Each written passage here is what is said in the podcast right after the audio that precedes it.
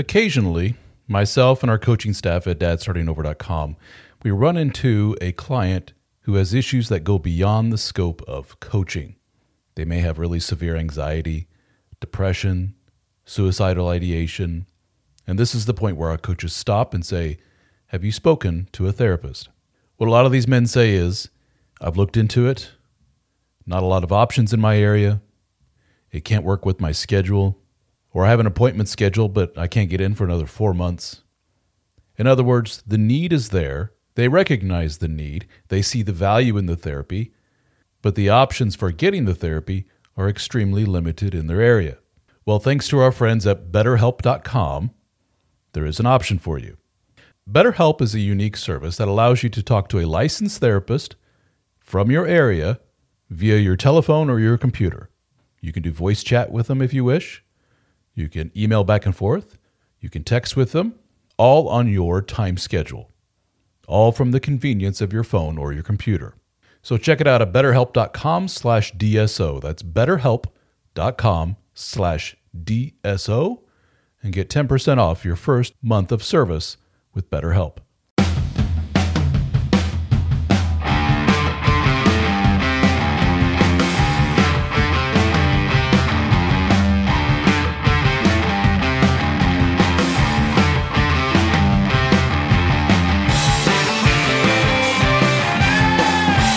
Men that I speak to one on one in my coaching sessions, they find me because of a book I wrote called The Dead Bedroom Fix.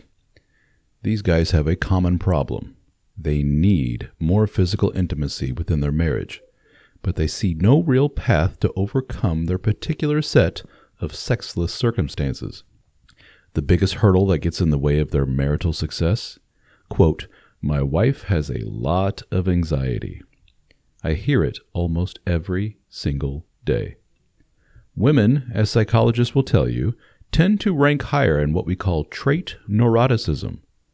Neuroticism, or quote, being neurotic, sounds like an insult, but it's a genuine psychological term and one of the big five personality traits. It means a propensity for negative thought. If you're constantly overthinking and stressed out, you're a quote, neurotic person. Not all women are highly neurotic, but it's known that those people who are considered the most neurotic, well, they tend to be women. Trust me, I know for a fact that very, very neurotic men exist, because I tend to attract these men to the DSO world. But I also recognize that these men aren't a valid representation of the population as a whole. If you were to put a bet down on which member of a couple, the man or the wife, ranks highest in neuroticism, you should be betting on wife if you don't want to lose your money. When men tell me that their wife has issues with anxiety, my next question is usually Has she always been an anxious person? Or did this come later in your marriage? Most of the time, the answer to that question is some semblance of, Well, she's always been a little anxious, but she really went to overdrive after our kid was born. Because make no mistake, having kids completely changes the landscape of a marriage. As I often tell guys, the progression of a relationship difficulty goes like this dating, and then marriage, and then kids, and then multiple kids. Dating is the most stress free and sexual time. Having kids represents the opposite end of the fun, sexy spectrum. Well, why? Well, books have been written on how the comfortable domestic secure slowly chips away at a female's sexual desire. But for many, the answer is super simple. Being a mother sends their anxiety into a very unhealthy territory. And anxiety ain't sexy. It's crippling. It can destroy the individual, and it can destroy a family. One of the most unhealthy frames for a woman to be in is what Dr. Carl Jung famously called the devouring mother. To quote author Caroline Myss, the devouring mother consumes her children psychologically and emotionally, and often instills in them feelings of guilt at leaving her or becoming independent. Here are some very real lines that I have heard from men. My wife insists that our kids sleep in our bed. He's four years old. He's been in our bed every night for the past three years. I moved to the guest room last year. I'm starting to think that she uses the kid as a shield to keep me away from her. My wife refuses to go out on a date for a few hours, let alone a weekend away. She says that she feels way too guilty about leaving the kid alone. Or, my wife doesn't trust anybody to watch our kids. My parents, her parents, my siblings, her siblings, the neighbors, nobody. She says she doesn't ever see that changing. And lastly, my wife still breastfeeds our three year old. She loves to point out that breastfeeding keeps her sexual desire away, but it's still best for the child. It's no secret that many women completely wrap themselves in the cloak of mom, and they drop any and all semblance to the spunky, feminine individual they used to be. These women will frequently reach a breaking point, and they find themselves saying, I don't even know who I am anymore. I'm just a mother, a baby producer, a wife. I'm John's wife and Billy's mom. That's it. These are the women who find themselves going through a midlife crisis and running off with the bad boy from spinning class.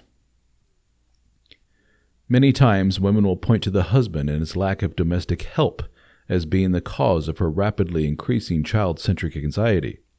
I feel overwhelmed, they say. I feel like I do everything. In men's defense, a lot of the men that I speak to do more than their fair share of work around the house and with the kids. But unfortunately for them, it always seems that the wife is trying to outpace their efforts. He agrees to take over 18 of the 20 tasks needed to be done per day because codependent men try to do everything to save their marriage, only to discover that the wife has increased the total task number to 48. And he ends up saying what every guy in the situation says. Who the hell told her to do all that stuff anyway? Well, her anxiety did. The wife volunteers for every child oriented activity. She breastfeeds way past the time that the pediatrician suggests that she stop. She takes the kid to the doctor for every single sniffle. She insists on homeschooling because she can't trust others to teach her kid properly. She won't allow her kids to go to sleepovers because, quote, he may get hurt. Later, she convinces her teen son to not date you can't trust any girls, she says, or worse, why do you need any of them? You have me. This is the quintessential devouring mother.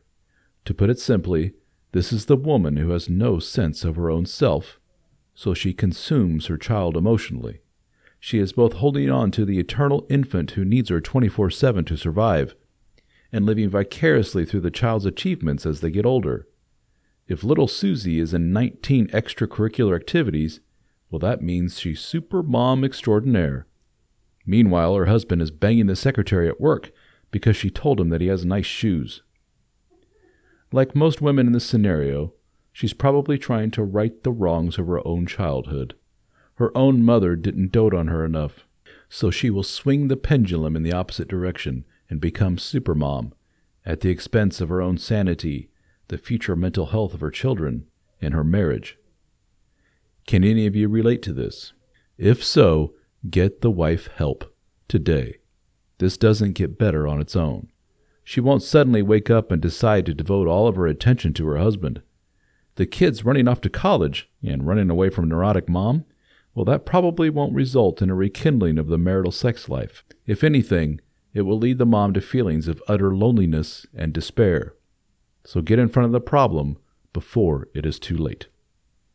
If you're listening to this, you're probably a guy who is interested in self improvement. You probably consume a lot of information, like these podcasts, YouTube videos, audiobooks, courses, everything you can to learn more and help you become the best man that you can be. And if you're like a lot of men, there's something still missing. Well, I can tell you what that missing thing probably is quality time with other men that are on the same mission as you. Some of you probably have casual relationships with your fellow soccer dads or the occasional beer with guys from the neighborhood, but none of them seem to be on the same page as you. Am I right? They seem content with their shitty marriages, their shitty jobs, and their expanding waistlines. They have all but given up. You find yourself talking to them about the same football teams, listening to their stories about their subpar home life, and you're getting to the point where you dread hanging around them. Well, the good news is that we have assembled a group of men just like you. We call our group the DSO Fraternity. We have live Zoom meetings that are hosted by yours truly, along with the other members of the DSO team.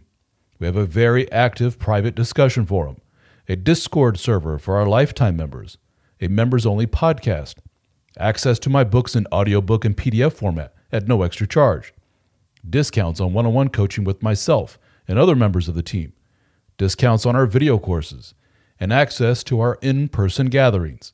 We have met in Nashville, Tennessee, Austin, Texas, Las Vegas, Australia, Amsterdam, and soon in New Orleans.